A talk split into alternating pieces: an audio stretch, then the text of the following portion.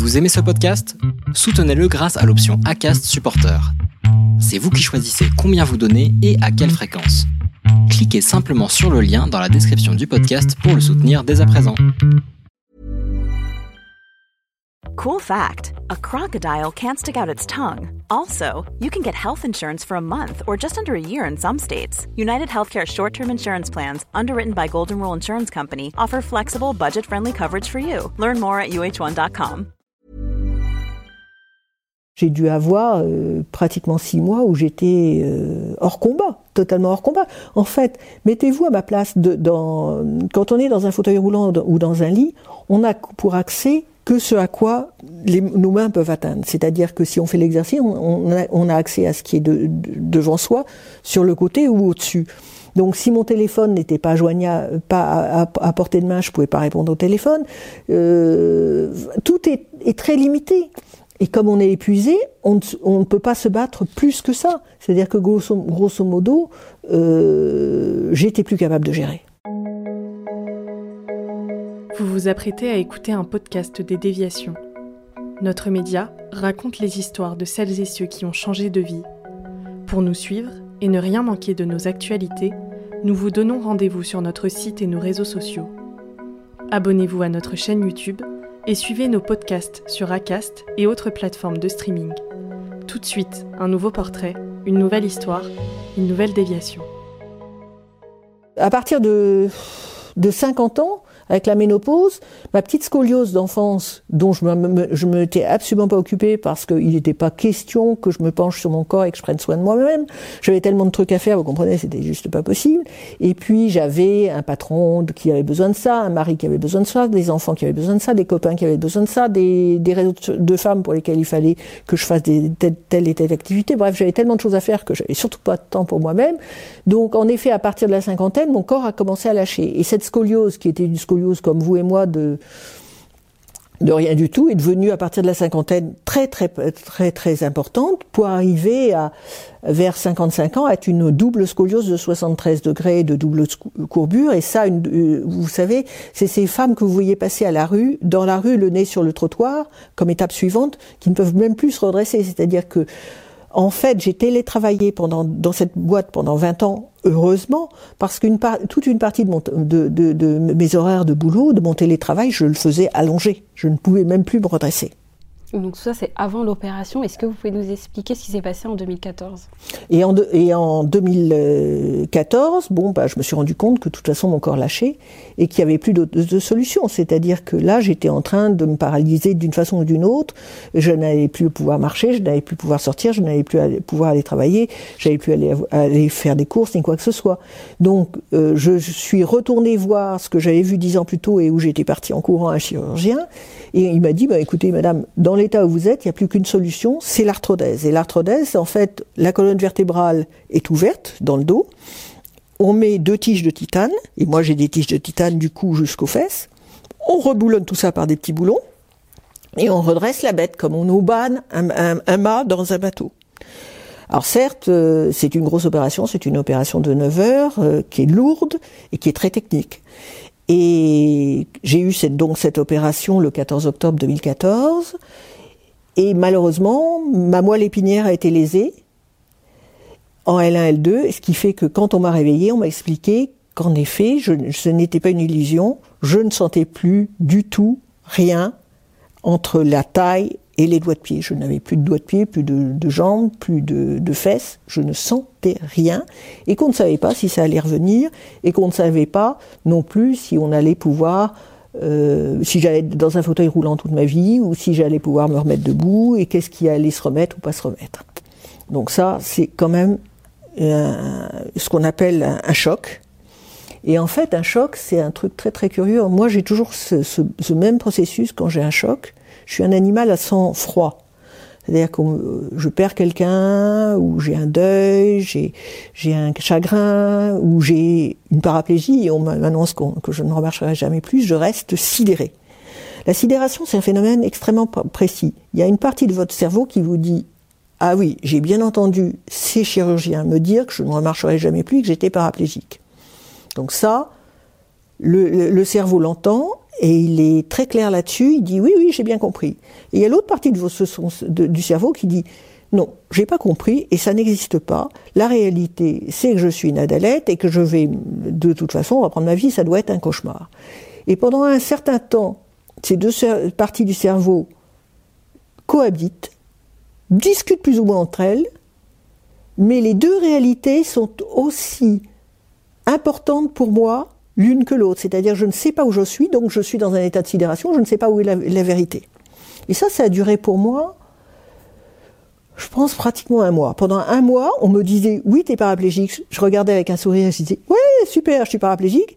On me disait, mais ça va s'arranger? Je dis, ouais, super, ça va s'arranger. Et je ne savais pas où était la réalité. Puis un matin, ça a dissocié, ça a arrêté de dissocier, et j'ai compris que là, j'étais vraiment, vraiment dans la panade et qu'il m'arrivait un truc terrible. Et là, j'ai fait une crise de panique monstrueuse en réalisant qu'en effet, mes jambes ne m'obéissaient plus, que mes jambes ne, ne, ne réagissaient plus, qu'elles tremblaient en plus comme elles tremblent aujourd'hui encore, et que je ne sentais plus rien à partir de la taille. C'est-à-dire qu'on n'arrêtait pas depuis un mois, mais maintenant je comprenais que c'était pas normal de me pincer, de me piquer, de me faire des tests, de me bouger les jambes dans tous les sens. Moi, je sentais rien, et que ça, c'était pas, c'était pas mon signe. Et à ce moment-là, j'ai compris que j'avais vraiment un problème. On va revenir un petit peu avant. Est-ce que vous pouvez nous dire comment s'est passée l'annonce euh, du médecin? Quels étaient les chirurgiens, pardon Quels étaient leurs mots et euh, comment ça s'est passé? Je ne sais pas quels, étaient les, mots des chirurgiens quand ils se sont retrouvés au, pied de mon lit. Euh, ils étaient nombreux, ils étaient, ils n'avaient pas l'air très contents. Mais en tout cas, j'imagine aujourd'hui qu'ils ont dû dire un truc genre l'opération a réussi, madame. Vous savez, on, donne toujours la bonne nouvelle avant d'asséner le coup fatal. Mais il y a eu un petit problème. Votre moelle épinière a été lésée dans l'opération et vous ne vous êtes euh, insensible et paraplégique à partir de la taille jusqu'au pied et vous ne remarcherez peut-être jamais plus. Et puis il y a toute une série de justifications dans tous les sens ont dû en suivre. Je me rappelle de, deux d'entre elles. Je me rappelle mon la, médecin euh, qui était ma rhumatologue me disant, et ça m'a pas vraiment réconforté, ah bah de toute façon dans votre cas il va vous falloir beaucoup d'argent. Je me suis dit ok cocotte, c'est pas ce qu'il y a de plus sympa à dire à quelqu'un qui est en train de prendre quelque chose dans la figure, mais visiblement t'as pas fait psycho en même temps que médecine. Et puis euh, le chirurgien qui m'avait opéré me disant écoutez madame, vous pouvez faire tout ce que vous voulez, vous pouvez partir de cet hôpital. Maintenant, nous sommes le meilleur centre de rééducation en la matière. Si vous voulez, vous avez de l'autre côté de la rue un centre de, rééducation. On vous y prend et on vous aide à vous sortir de, grosso modo, de l'état dans lequel on vous, a, laissé. Et là, j'ai eu 30 secondes pour me décider et en effet, je suis restée là et en effet, j'ai eu, à partir de ce moment-là, affaire à une équipe de personnel médical, de soignants, de kinésithérapeutes et ergothérapeutes et autres qui ont été formidables et qui m'ont aidé euh, pendant neuf mois de vie dans cet hôpital à récupérer une partie de mes fonctions. Est-ce que vous pouvez justement nous raconter cette vie après le diagnostic? Qu'est-ce que vous vous êtes dit? Est-ce que vous avez tout de suite eu envie de vous, de vous battre?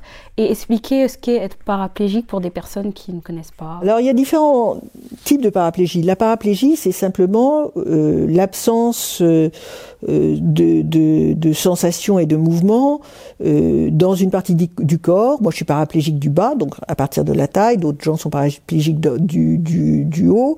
D'autres gens sont hémiplégiques. Mais toujours est-il que c'est la paralysie d'un certain nombre de membres et de fonctions.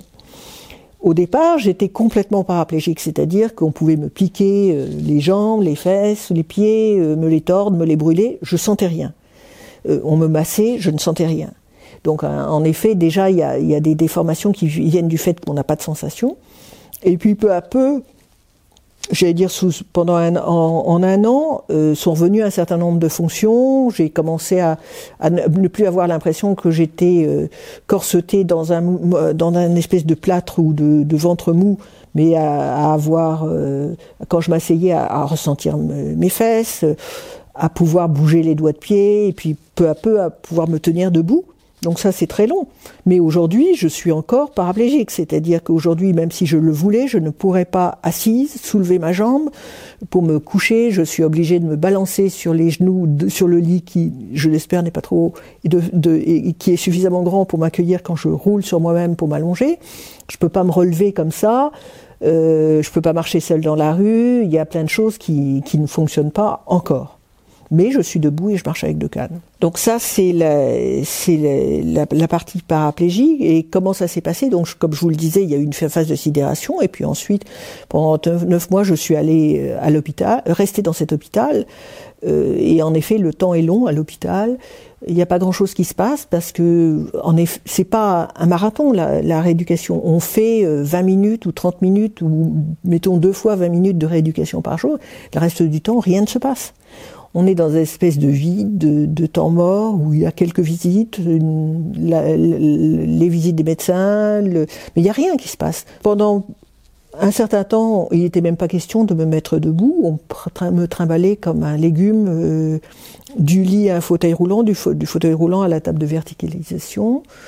Ou table de verticalisation où j'ai mis des, quand même des semaines pour pouvoir être verticalisé, reprendre la verticalité de mon corps sans être malade à partir du moment où j'ai repris la verticalité de mon corps, on m'a déposé, avec les deux bras coincés sur des tables, euh, sur des, espèces de rails pour voir comment j'allais tenir toute seule. Puis on, m'a appris à marcher avec un déambulateur ou des barres. Euh, mais c'était euh, c'était du tâtonnement. Hein.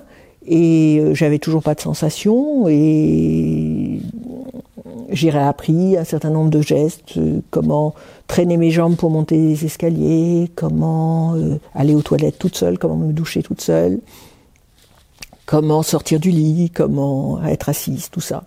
J'ai tout déserté à ce moment-là. J'ai tout déserté parce que j'étais une espèce de légume, j'arrivais pas à me concentrer. Euh, quand j'avais les visites des uns des autres, de mon mari, de mes enfants, euh, je prenais leur, regard, leur tendresse, euh, éventuellement leur amour, mais j'étais pas capable j'étais plus capable de leur apporter quoi que ce soit. Et j'ai du jour au lendemain, pour mes enfants et pour ma famille, j'ai disparu. C'est-à-dire du jour au lendemain, cette mère qui était omniprésente, qui organisait des fêtes, qui allait faire les courses au monoprix, qui préemptait ce dont on avait besoin, qui, faisait les cadeaux euh, de Noël en septembre pour être sûr qu'il y avait tout, enfin, qui était toujours en train de, de tout organiser, de, de tout gérer, de tout régenter, qui était probablement une emmerdeuse colossale, eh ben elle a totalement disparu et ils se sont trouvés euh, avec euh, entre eux, euh, avec plus personne pour leur donner un coup de main. Et si mes filles avaient une question pour moi, euh, j'étais pas forcément toujours capable, dans l'état émotionnel et affectif dans lequel j'étais, de trouver la réponse peu à peu, ça s'est arrangé. J'ai commencé à pouvoir euh, de temps en temps répondre au téléphone et, retrouver une relation avec euh, mes filles, euh, écouter leurs questions, écouter leur vie interagir avec elles. Mais j'ai dû avoir pratiquement six mois où j'étais hors combat, totalement hors combat. En fait, mettez-vous à ma place. De, dans, quand on est dans un fauteuil roulant ou dans un lit, on a pour accès que ce à quoi nos mains peuvent atteindre. C'est-à-dire que si on fait l'exercice, on, a, accès à ce qui est devant soi, sur le côté ou au-dessus. Donc si mon téléphone n'était pas joignable, pas à, portée de main, je pouvais pas répondre au téléphone. Euh, tout est, très limité. Et comme on est épuisé, on, ne peut pas se battre plus que ça. C'est-à-dire que grosso, modo, euh, j'étais plus capable de gérer. Et qu'est-ce qui a été le plus insupportable justement dans, ce, dans cette épreuve? Est-ce que ça a été justement euh, le fait, le rapport avec vos enfants qui a changé, le fait que vous soyez plus là? Le plus insupportable, c'est que, euh, cette, cette, cette opération ratée m'a volé un an de ma vie avec mes filles. Un an de ma vie où j'ai pas pu être à leur côté. Un an de ma vie où j'ai pas su ce qu'était leur vie, où j'ai pas pu euh, leur apporter de bonheur. Euh, leur apporter d'attention, j'étais, j'en étais plus capable. Je, n'ai jamais souffert de, me sacrifier pour elle ou de faire des choses pour elle parce que c'était quelque chose qui était aussi pour moi euh, un vrai bonheur. Euh, là où probablement j'ai fait des erreurs, c'est que, et j'en ai fait beaucoup, mais je pense que ce que je, si je devais refaire aujourd'hui l'éducation de mes enfants, je leur dirais plus ma vérité, c'est-à-dire je ne leur montrerai pas une image simplement de femme qui gère, qui est puissante, qui, qui, qui sait faire, etc. Je leur parlerai de, ma fragilité, je leur parlerai de mon frère mort à la naissance, je leur parlerai de, de mes parents qui n'ont pas été terribles, je leur parlerai de la difficulté d'être femme dans un monde d'hommes et tout ça. Et tout ça, je leur, peut-être, ma, ma grosse erreur, c'était de, de, de faire, de, présenter à mes filles un monde idéal sans leur dire la vérité sur ce monde tel que je le percevais, de même que je ne, les ai, j'ai jamais voulu les influer quand je faisais des démarches euh, thérapeutiques ou spirituelles euh, de recherche de moi-même, etc. J'ai jamais voulu leur en parler parce que je pense que c'est un domaine où chacun se développe à sa façon. Donc j'étais à la fois une mère certainement possessive, certainement castratrice et en même temps Sachant que j'étais possessive et castratrice, je régulais peut-être trop et mal un certain nombre de, de, mes, de, de mes informations à leur égard pour ne pas trop les influer. Donc euh, je pensais que c'était important qu'elles aient leur liberté, je pensais que c'était important qu'elles aient leurs copines. Donc j'ai essayé, j'ai essayé beaucoup de choses de façon probablement très maladroite. Et quand j'ai disparu en effet de, de l'organisation de leur vie, j'ai été éminemment frustrée et en fait, elles ont rencontré euh, pendant probablement 20 ans de leur vie, une mère qui était toujours très hyperactive, très dynamique, qui rigolait, qui avait des copains, qui faisait des Java, qui était costumée, qui partait à gauche à droite. Un jour, du jour au lendemain, on leur a présenté une mère qui était un vrai légume. Ça a dû être un premier choc assez important. Et puis après, quand je me elles ont repris, récupéré une mère qui ne vivait plus de la même façon dans la vie de tous les jours, puisque quand je suis, je suis revenue à la maison, je pouvais pas sortir seule, je pouvais pas me lever seule, je pouvais pas monter seule les escaliers, etc. Donc une mère encore très très handicapée. Et au moment où elle s'acclimatait avec cette image, en même temps est arrivé le livre, les conférences, le TEDx, etc. Et je suis devenue une femme publique. Donc je reconnais que je suis pour certainement pour mes filles un bon, un bon agent de transformation et d'adaptation. Ok, bon, on va revenir un petit peu en arrière. Là, on est resté dans la chambre d'hôpital. Euh, à quel moment, justement, il y a eu un déclic et vous vous êtes dit, il faut que je change mon, mode de vie? Euh, Moi, j'aimerais comprendre à quel moment, par rapport à vos, filles, peut-être que vous n'avez pas le déclic ne, s'est pas fait sur le plan personnel parce que vous, avez eu ce manque, vous n'avez pas pu être auprès de votre fille, mais par contre, vous avez changé de mentalité au niveau de votre travail. À quel moment ça s'est, fait? Ça s'est fait à propos de moi. C'est-à-dire, je me suis dit, je ne peux plus vivre comme ça, je ne peux plus être au service de, de tout ce que je servais auparavant il va falloir trouver un autre équilibre puisque je n'ai plus la même résistance, puisque je n'ai pas plus cette capacité à être multitâche, etc. Et ça s'est pas fait à l'hôpital. À l'hôpital, j'avais forcément d'autres choses euh, qui me traversaient la tête. Ça, ça s'est fait très progressivement au fur et à mesure. Quand je suis rentrée à la maison, j'ai découvert qu'en effet, il y avait un certain nombre de, choses auxquelles je n'avais plus accès, que je pouvais plus faire seule, que je pouvais plus décider de ce qu'on allait dîner, de, ce qu'on allait manger ce soir, parce que je pouvais pas aller d'un coup de, de, de, au Monoprix pour tel truc ou tel truc. Donc j'étais forcément dépendante des autres pour beaucoup de choses. Et les, les, les choix, ils se sont faits, euh, j'allais dire assez naturellement. Le choix, de, par exemple, de ne plus retravailler. Quand je suis rentrée, euh, j'ai été pendant trois ans en longue maladie. Quand la longue maladie s'est arrêtée, j'avais 62 ans, j'avais tous mes trimestres, puisque j'avais commencé à travailler à l'âge de 18 ans, j'avais eu des enfants je pouvais en effet m'accrocher comme, euh, un petit crabe à, l'univers du travail et leur dire bon ben maintenant je suis handicapé, je veux continuer à travailler. Et la boîte dans laquelle j'étais a été formidable pour ça. Ils m'ont dit vous faites ce que vous voulez, on vous aidera, on viendra vous chercher, on vous trouvera un job adapté, etc.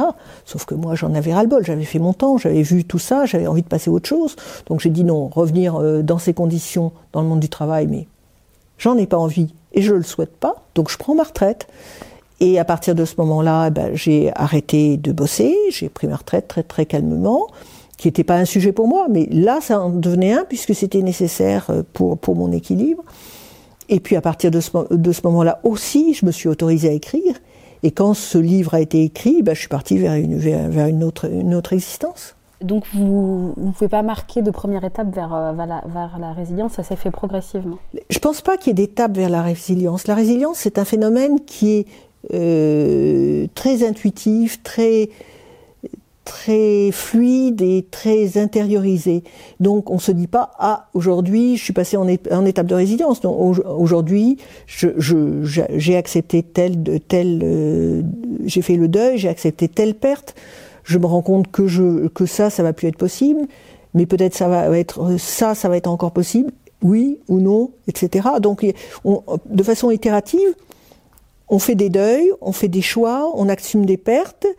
Et quand on arrive à, trouver un sens à autre chose qui vous reconstruit ou à, ou à laisser venir cet espace vide ou qui va se remplir d'autres choses, à ce moment-là, oui, on peut dire qu'on est rentré dans, un, dans une résilience qui est un processus, mais qui n'est pas il n'y a pas, euh, il a pas euh, un jour je me teins en blonde et l'autre jour je me teins en résiliente. Ça n'existe pas. Aujourd'hui, vous exercez un tout autre métier, justement. Vous avez fait une, véritable déviation par rapport à votre vie d'avant suite à cet, cet accident opératoire. Est-ce que vous pouvez nous en parler? Aujourd'hui, je n'exerce pas un métier. Aujourd'hui, je vis avec passion. Ma passion, c'est d'écrire. C'est profondément ça. Je suis écrivaine avant et, et, depuis toujours, sans le savoir. Ce rêve de mes 18 ans que je n'avais pas osé euh, mais euh, pratiquer, bon, aujourd'hui, oui, j'écris. J'écris et c'est pas un métier, c'est juste ma vie.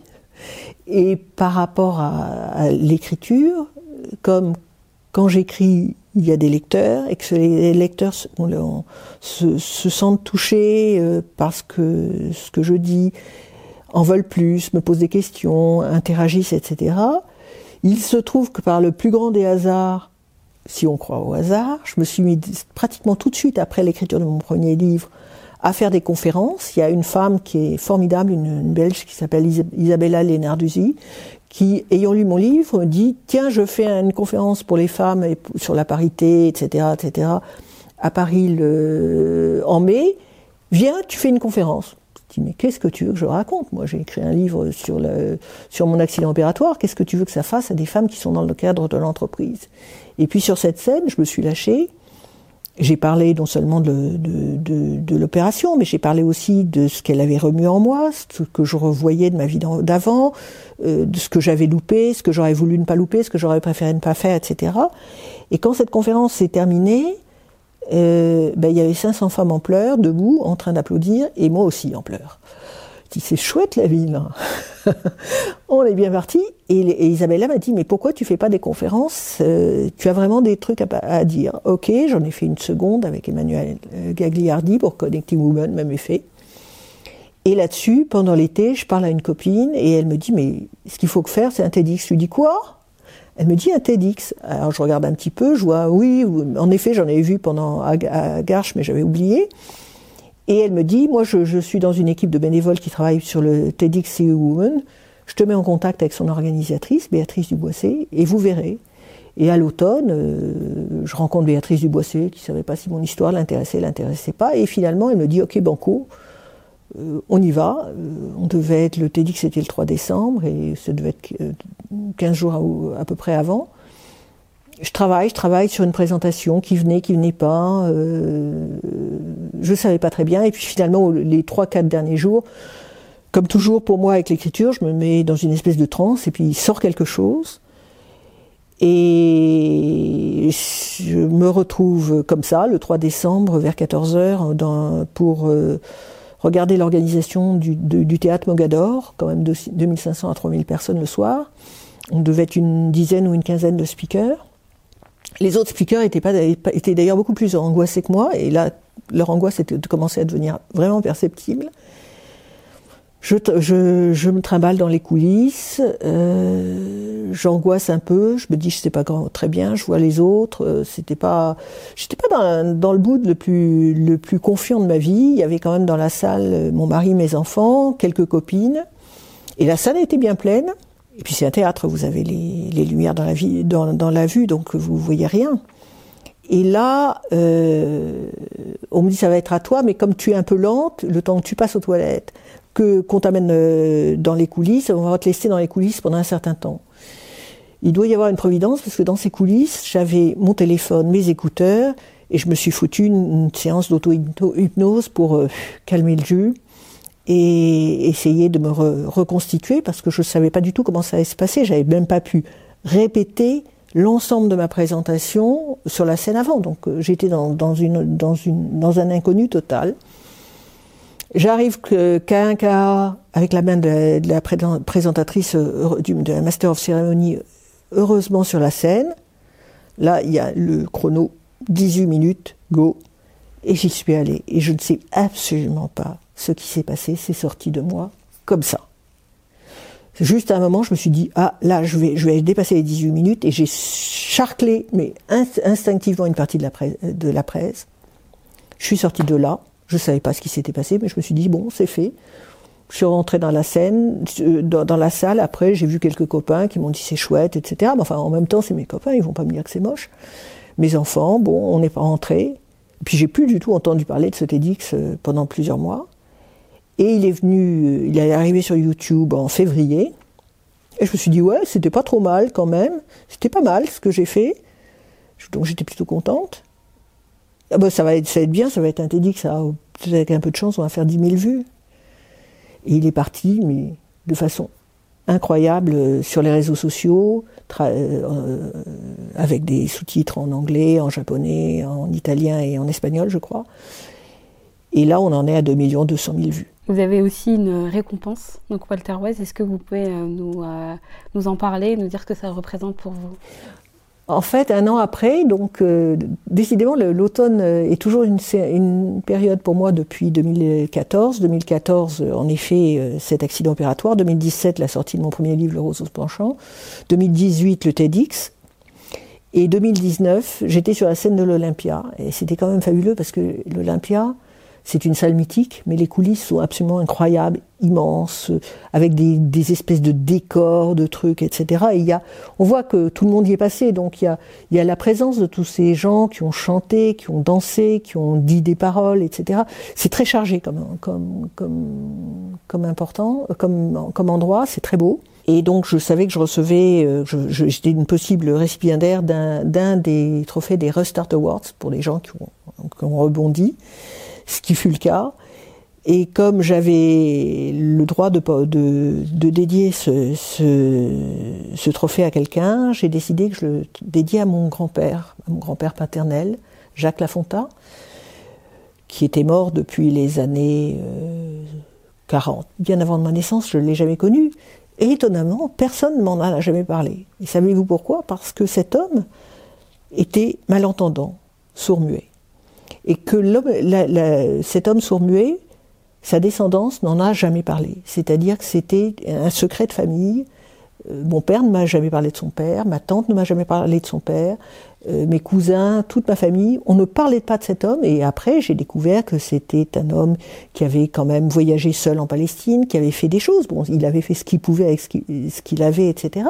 Mais euh, il y avait une histoire autour de lui. Sauf que la honte du handicap à l'époque, du handicap invisible ou du handicap visible, était tellement forte que on avait dilué complètement son existence dans la famille et on l'avait tué. Et j'ai été assez contente de lui rendre hommage, de lui rendre hommage comme à, tous les gens qui ont un handicap invisible. Il faut savoir que dans les gens qui sont en situation de handicap, 80% des handicaps sont invisibles, comme pratiquement le mien, et que à partir du moment où les choses sont invisibles, eh bien entendu, on ne les respecte pas et on ne les voit pas et on ne les sait pas. Et par conséquent, on ne va pas penser que cette personne qui va sur une place de parking et qui a l'air en pleine forme a un cancer, a une maladie euh, neurodégénérative, a des problèmes psycho, a ceci, a cela, et on juge. Et j'étais contente de remettre euh, mon grand-père sur le devant de la scène. Vous diriez c'est quoi la différence fondamentale entre votre vie d'avant et celle de maintenant et euh, quel est le rapport que vous avez à votre corps aujourd'hui? Mon rapport euh, entre ma vie d'aujourd'hui et ma vie de maintenant, il, a totalement changé puisque ma vie d'hier, c'était une vie qui se faisait par rapport à l'extérieur, par rapport aux impératifs des autres, par rapport au contexte, par rapport aux choix dictés, comme on en a déjà, l'a déjà évoqué, par rapport à ce que je croyais nécessaire pour assurer au mieux euh, l'existence et le service de chacun. Être au service des, gens, par, moment, être le sauveur, c'est aussi une, une, position d'abus de, pouvoir. Il faut bien le savoir, c'est qu'il n'y a pas de sauveur sans victime, et il n'y a pas de, de, de, personnes qui soient euh, tout blanc, tout, tout noir. Il y a toujours ce mélange de, chez chacun d'une position de bourreau et de victime qui, est, qui était patente chez moi également. À partir du moment où j'ai eu cet accident et à partir du moment où j'ai décidé que j'allais à la fois me respecter et si possible m'aimer, mais le respect de soi-même étant la première, pierre fondamentale de retrouver sa, vie et de sa propre transformation. Euh, ce qui s'est passé, c'est qu'en effet, les repères de l'extérieur n'ont plus aucune importance, et ce n'est que mes repères intérieurs, mes repères propres, qui ont justifié euh, et qui le, la, voie et le sens que je donne à mon existence. Et ça, c'est complètement différent. Je ne suis plus du tout à la recherche de, l'amour ou de la ou de l'approbation des gens. Je suis à la, à la, recherche de ce qui est bon pour moi. Et à partir du moment où les choses que je fais et que, auxquelles je dis oui ou non sont bonnes pour moi et que je me respecte, je suis en effet capable, à partir de cette base, de respecter l'autre tel qu'il est et pour qui il est et non plus de me mettre dans une position de sauveur qui était celle que, que j'avais avant, qui était de penser pour l'autre et de faire, lui faire son bien.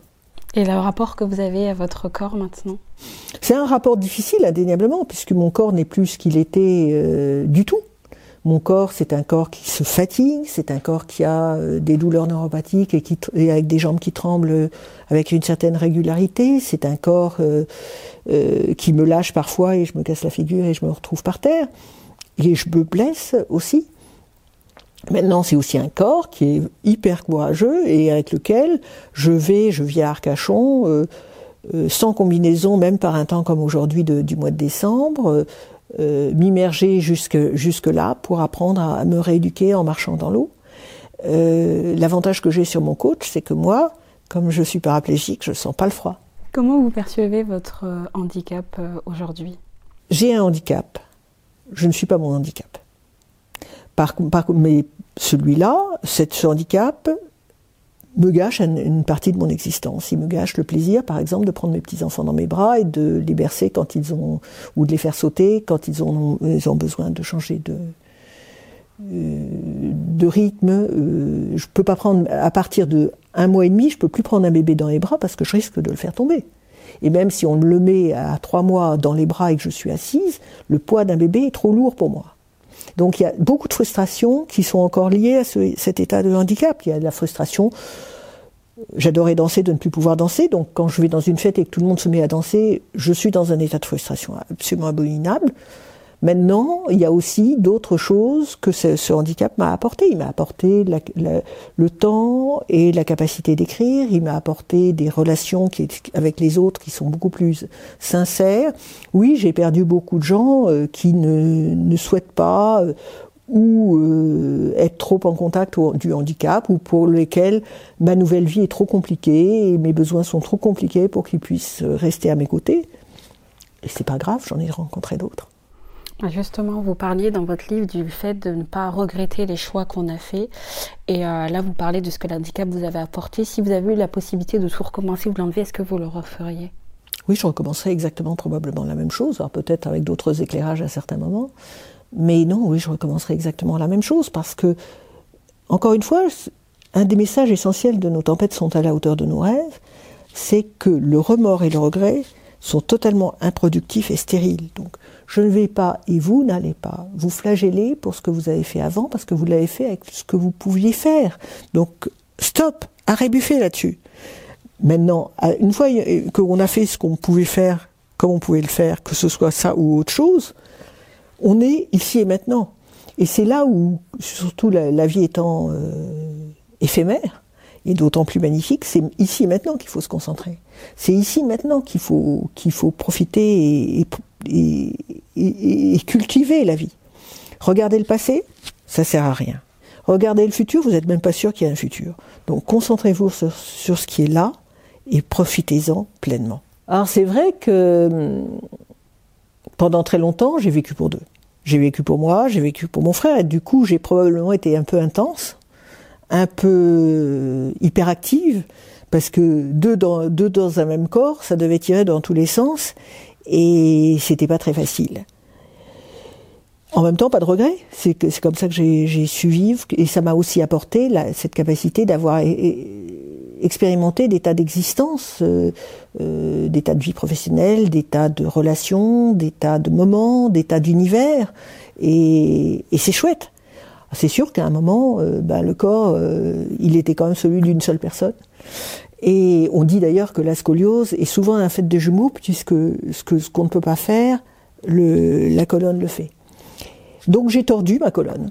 J'ai tordu ma colonne dans des histoires de vie compliquées probablement, dans des regrets, dans des remords, dans des culpabilités, dans des non-choix, des, des trucs comme ça. Maintenant, c'est ce que j'avais à vivre, encore une fois, euh, ni regrets ni remords. Simplement, à un moment, bah, le corps, euh, qui n'est quand même qu'une enveloppe physique, eh ben, il a plus tenu.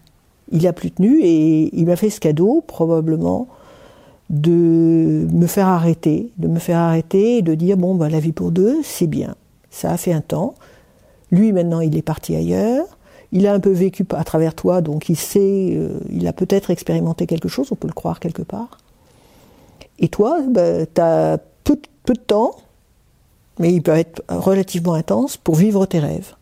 Les tempêtes sont finies, les rêves demeurent, et il est temps de les manifester. Et les manifester, pourquoi? J'ai écrit un livre qui s'appelle Nos tempêtes sont à la hauteur de nos rêves, manifeste pour ne pas passer à, côté de sa vie, parce que ce terme de manifeste est important. Ce terme de manifeste, manifeste c'est mani, manu, en latin, qui se dit, qui se frappe avec la main, qui se manifeste, qui s'incarne. Et en fait, quand on est dans sa vraie vie, on se manifeste, on s'incarne totalement. Et c'est à ce moment-là que les choses peuvent se faire.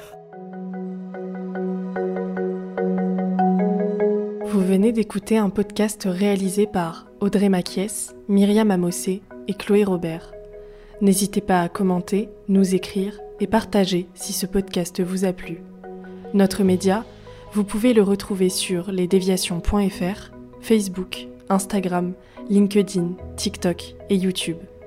Nous n'avons qu'une vocation, raconter les histoires des personnes ayant changé de vie. Alors à très vite pour un nouvel épisode.